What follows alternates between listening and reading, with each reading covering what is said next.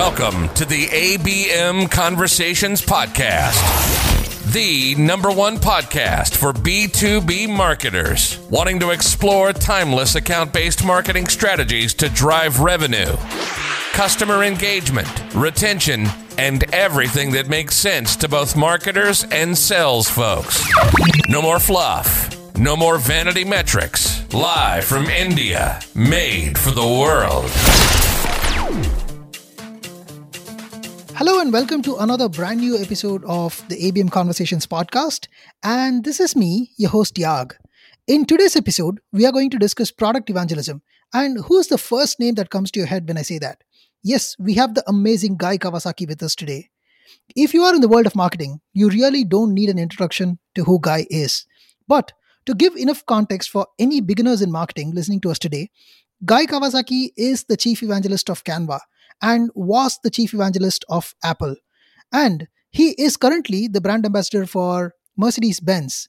He has been one of the biggest propellants of self publishing and has authored several books, with the latest one being Wise Guy Lessons from a Life.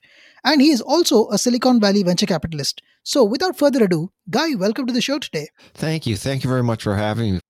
Awesome. All right, Guy, let's jump right in. Evangelism is probably the purest form of sales, where you're part of creating a movement, inspiring people to jump out your bandwagon. And yet, when you put that into a sales context or look at it from a product company's lens, you say it's not all about chasing quotas. So, talk to us a little about what is evangelism? Why is product evangelism so different from the traditional form of marketing or sales? Sure. So evangelism comes from a Greek word meaning bringing the good news. So what an evangelist does is bring the good news. And hopefully you're evangelizing something that is good news. For example, Macintosh that increased people's creativity and productivity. And now Canva that has democratized design. So the difference between sales and evangelism is that sales is usually concerned primarily with one's own success, quota, commission, income. Evangelism is concerned with the other person's success and benefit. So when I tell you to use or ask you to use Canva, it's because I truly do believe it'll make you a better communicator by being able to create great graphics. Right, that makes a lot of sense. And here's something that I've observed there are very few marketing gurus who keep it real and talk about things in a believable manner. And that's one of the reasons why I have so much of respect for you. In one of your talks, you said it's not what guy touches turns into gold, but it's actually guy touching something that's already gold. And another statement that goes along with it, which has stuck with me for a long time, I actually love this. You said, You cannot evangelize crap, but even if you have a great product, you need a cost to make your product or company evangelism worthy. So, can you take us through how does one find or build a cost for their product? To make it more practical, maybe tell us the story of what is Canva's cost and how did you derive at the cost? Yeah. Well, Canva's cause is to make anybody a better communicator by being able to create effective graphics. And whether it's a presentation, a business card, uh, social media graphics, uh, posters, flyers, book covers, anything like that. And so uh, the key, I, I have some qualities that I associate with great products. So first, great products are deep. That is, there's a lots of features, lots of functionality. The company has anticipated what you'll need as you come up the power curve. They are indulgent in the sense that uh, you feel special about it. You feel like you're getting a treat, like there's there's something magical happen happening. They are also complete uh, in the sense that it's not just the product, it's not just the software or the website. It's the totality of service and support and third party developers who are part of the community. And the final thing is that it's elegant, that someone cared about the user interface design. So if you have those four qualities, uh, I'm pretty sure you will have a great product. Right, right. And uh, how do you go about building that cost around the product? Well, in in many cases, when you have a product like that, you just have to get out of the way. I mean, so many people will want to be affiliated with. You just have to be able to accept help. Right. And a lot of people listening to us today will really beat me up if I don't ask you this. What was Steve Jobs' method of uh, creating a cause or story around the product? And by the way, I should tell you that there are a couple of stories that I've been always fascinated about. One is uh, the Think Different campaign, and second is the way Steve Jobs launched iPhone in 2007. Oh, that's the genius of Steve Jobs. And he truly understood uh, great products and what people will come to need. And he was a showman. And uh, there are not many people who have all those qualities. In fact, I can't think of one who has all those, maybe Elon Musk, but that's about as close as I can come to uh, someone who has the impact of a Steve Jobs. And so, uh, you know, it's a rare person who can do that. Don't get me wrong. So, uh, you know, but it starts with a great product. If, if you had to pick, you know, if you could only do one thing, create a great product, the rest will flow. Yep, 100%. Totally with you on that. And here's something interesting every company has a vision and a mission statement that 90% of their employees don't give a damn about. You know, I've seen CMOs and CROs talking in town hall meetups, making their entire set of employees chant the mission statement. It only makes me laugh. If it's not memorable, then it's not ingrained in the DNA of people.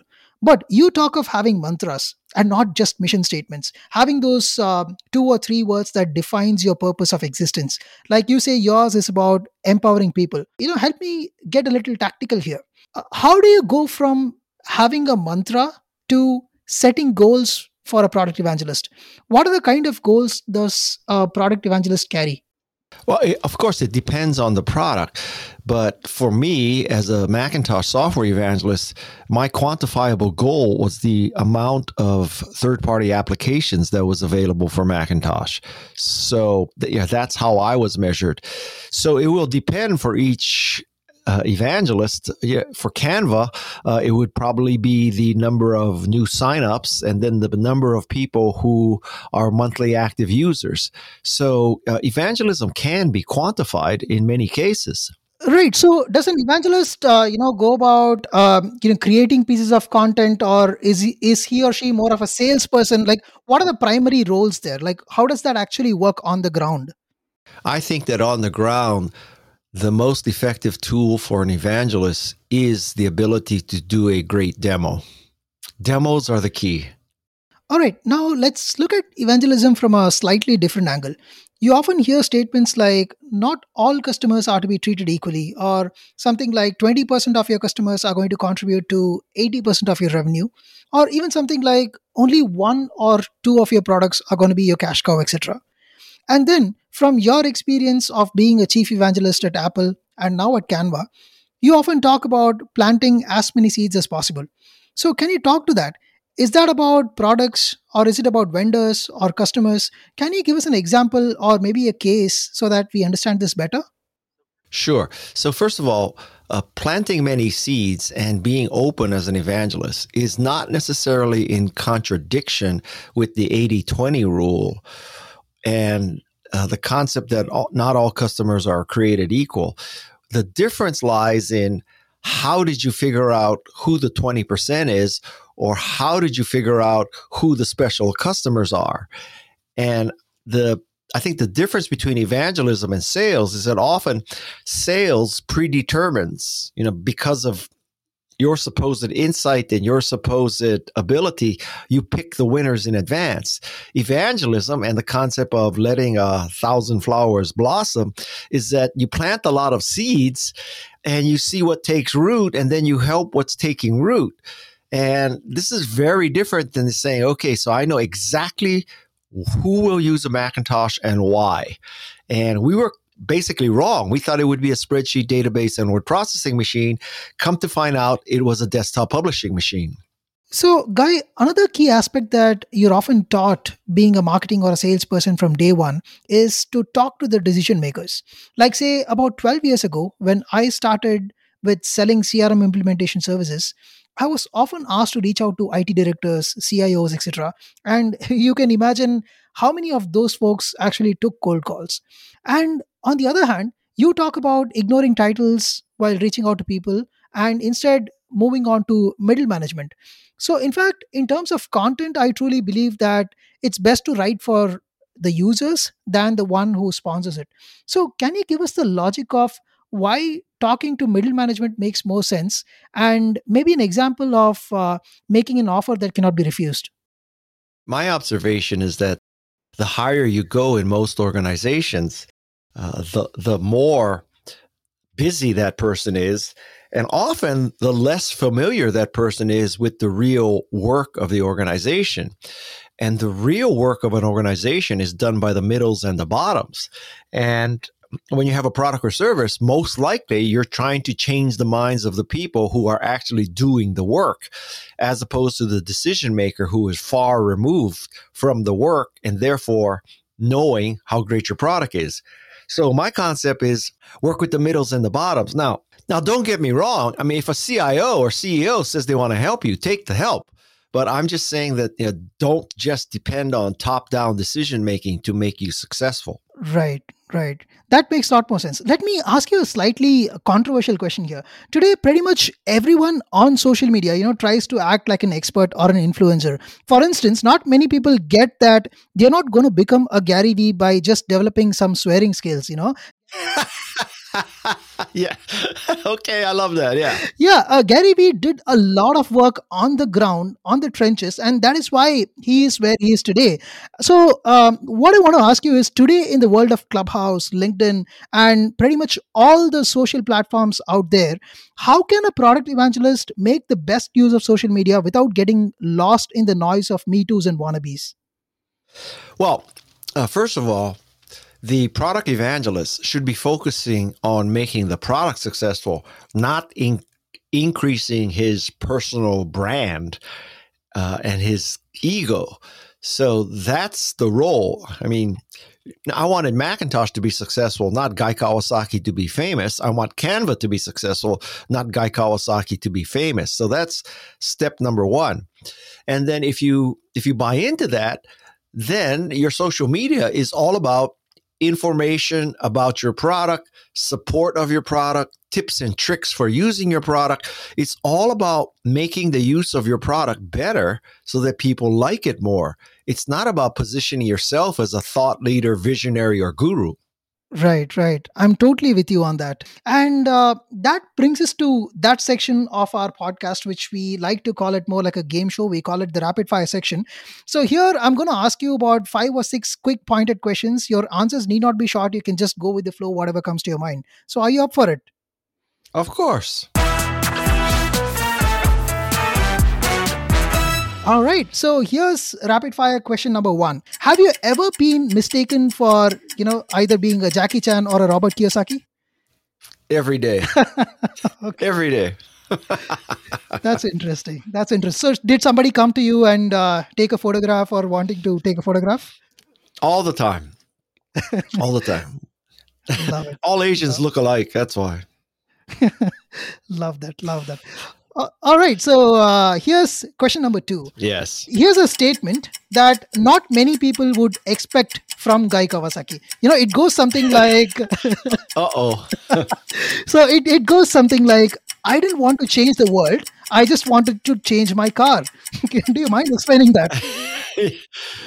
okay. So when you talk to many quote unquote visionaries, thought leaders, and gurus, and you ask them about their motivation, they come up with the kind of motivation that you would say you know, at your high school graduation uh, commencement speech, or if you're in a beauty contest, you know, it's that personal statement about changing the world, ending climate change, making the world uh, a safer place, et cetera, et cetera.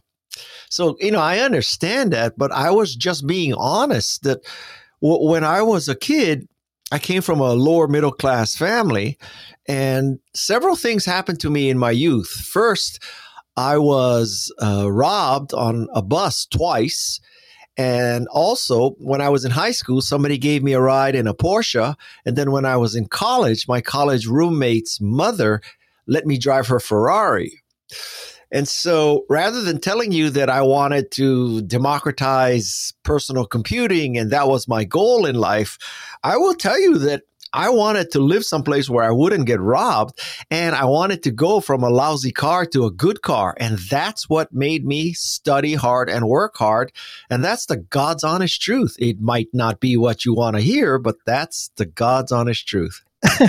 I really love that. You know, that's that's uh, way more practical and probably that's a good motivation too. So here's question number three. You know, I heard you speak about this. You said your teacher suggested to your parents that you be pulled out of the public schooling system, and that made the biggest impact to your life. So, did you ever get a chance to meet that teacher later and thank her? No. You know, I she was my sixth grade teacher, and so see, I was born in '54. How old are you in the sixth grade? I don't even know, twelve maybe. So, uh, you know, she be, before I came to this understanding of the impact she had on my life, she passed away. So I never did, never did do that. Oh, I'm sorry. Yeah. Before I uh, go to my uh, rapid fire question number four, let me give you a little bit of context. You know, this is about realizing the actual business that you are in. So let's talk about Kodak. You know, they should have realized that they are in the preserving moments business and not in the chemicals on films business. Same goes with Ice Factory or Rovedder Breads and a lot more companies. So, with that context, the question I want to ask you is assuming that a customer is not going to help you get to the next curve, how do you realize what is the actual business that you're actually in? Well, uh, th- that's two different questions, right? So, getting to the next curve and realizing what business you're in are not necessarily the same thing. Right. And as you say, I think that Kodak was in the preservation of memories business. So that's what they should have figured out as opposed to being in the chemicals business. Now, getting to the next curve was thinking about, you know, what would make preserving memories much easier and better. And that was digital photography, not chemicals photography. And so those two things are separate, uh, closely related, but separate. And so uh, companies have to realize both that, you know, you have to realize that you're in the preservation of memories business. Okay, you, I mean, you could you could realize you're in the preservation of memories business and still stick with the chemicals, but if you at least realize you're in the preservation of memories business and you see that a digital sensor can preserve memories better than chemicals, I would hope that you would say, huh, you know, uh, let's get into this digital sensor business. Right, right. That makes sense. Probably uh, that's why Netflix uh, probably named themselves that way, I guess. Exactly, exactly. Because, you know, Netflix is not Blockbuster. All right. So uh, here's my question number five. You know, you believe that all of marketing boils down to a two by two matrix of unique and valuable. So, for all our listeners, you know, can you explain uh, how that matrix works and how can they fit their product or their career into that? Sure. So, Boy, you should have done a lot of research on me. So, uh, a two by two matrix, the vertical axis is the degree of differentiation or uniqueness. The horizontal axis is how valuable your product or service is. And I'm saying that the magic quadrant, the holy grail, is in the upper right hand corner where you have a product that is unique and valuable because that's where you make history. That's where you make margin. That's where you make money. That's where the action is. And so that should be your goal. And if you're an engineer, your goal is to build that product. And if you're an evangelist, your goal is to convince people that it's true that you're unique and valuable. And I think that explains all of marketing and product innovation. Right, right. Totally. Love that. And uh, here's the final question. And this is going to be a slightly casual one, at least relatively. And here it comes. You took up hockey at the age of 48 and surfing at the age of 62. How do you do that? How do you do that? I, I mean, I, I, took up both sports because my kids took up those sports. So, you know, I, I think many parents, they make their kids take up their sports, right? I do the opposite. What my kids take up, I take up. Except I have one kid who has taken up wingsuiting, and I am not taking that up because I don't want to die. So, so when my two sons took up hockey, I took up hockey, and when my daughter took up surfing, I took up surfing. And I think it's a lot about uh, one's mindset. So if you have a fixed mindset or you believe, you know, you're 44 when I took up hockey, 60 when I took up surfing, if you have a fixed mindset and you say, I'm too old to learn hockey having never skated before, or I'm too old to take up surfing having never surfed before. If you have a fixed mindset, then you don't even try. But I have a growth mindset.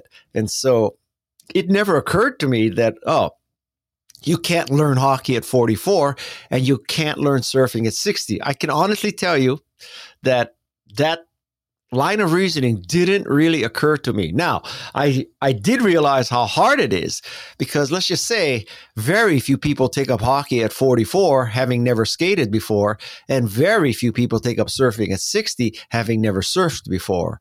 But I'm just a growth mindset kind of guy. I, I love that. You know, one thing that my kids have taken from me is uh, sitting before Zoom calls. At least that's what. oh, that's funny we are coming towards the end of this episode there was so much packed in those uh, you know 20 25 minutes so before i let you go you know if you had to share a parting message to our audience who are more of b2b marketers what would that be yeah, you've got to subscribe to my podcast. That's number one. So, my podcast is called Remarkable People, and it's at remarkablepeople.com. And I have truly remarkable people on my podcast, like Jane Goodall, uh, you know, Margaret Atwood, Stephen Wolfram, the creator of Mathematica, MacArthur Award winner, Angela Duckworth, the author of Grit, another MacArthur Award winner, Steve Wozniak, the co founder of Apple.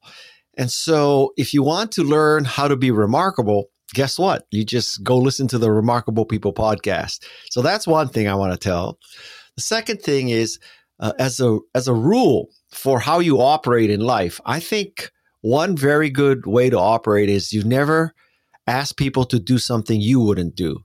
So don't ask your customer to do something that you wouldn't do. Don't ask your vendors. Don't ask your employees. Now, this assumes you're not a psychopath, but generally speaking, if you're not asking people to do something that you wouldn't do, then you'll be okay. That is amazing. And usually, you know, to all our guests, uh, I generally ask them what is the best place to find find them. I wouldn't do that with you, but instead, I'll ask you what is probably the best reason that people can connect with you. The best reason to connect with me? I don't know. Well, listen, I you know you you heard my mantra. My mantra is to empower people. So if you want to be empowered, I hope that my writing and my video and my podcast will empower you and help you to be more remarkable. So that's the reason. Amazing. And thank you so much, Guy. Thank you so much for joining us. Well, thank you. And for the listeners of the podcast, that's that from us. And uh, until the next time, when we connect with you with another amazing person and another great topic, that's all from me. And this is bye from Yag. Take care. Thanks for listening to the ABM Conversations Podcast. Make sure you subscribe and share your comments with us. We're constantly looking for your feedback, thoughts, and suggestions to make the show more relevant to you.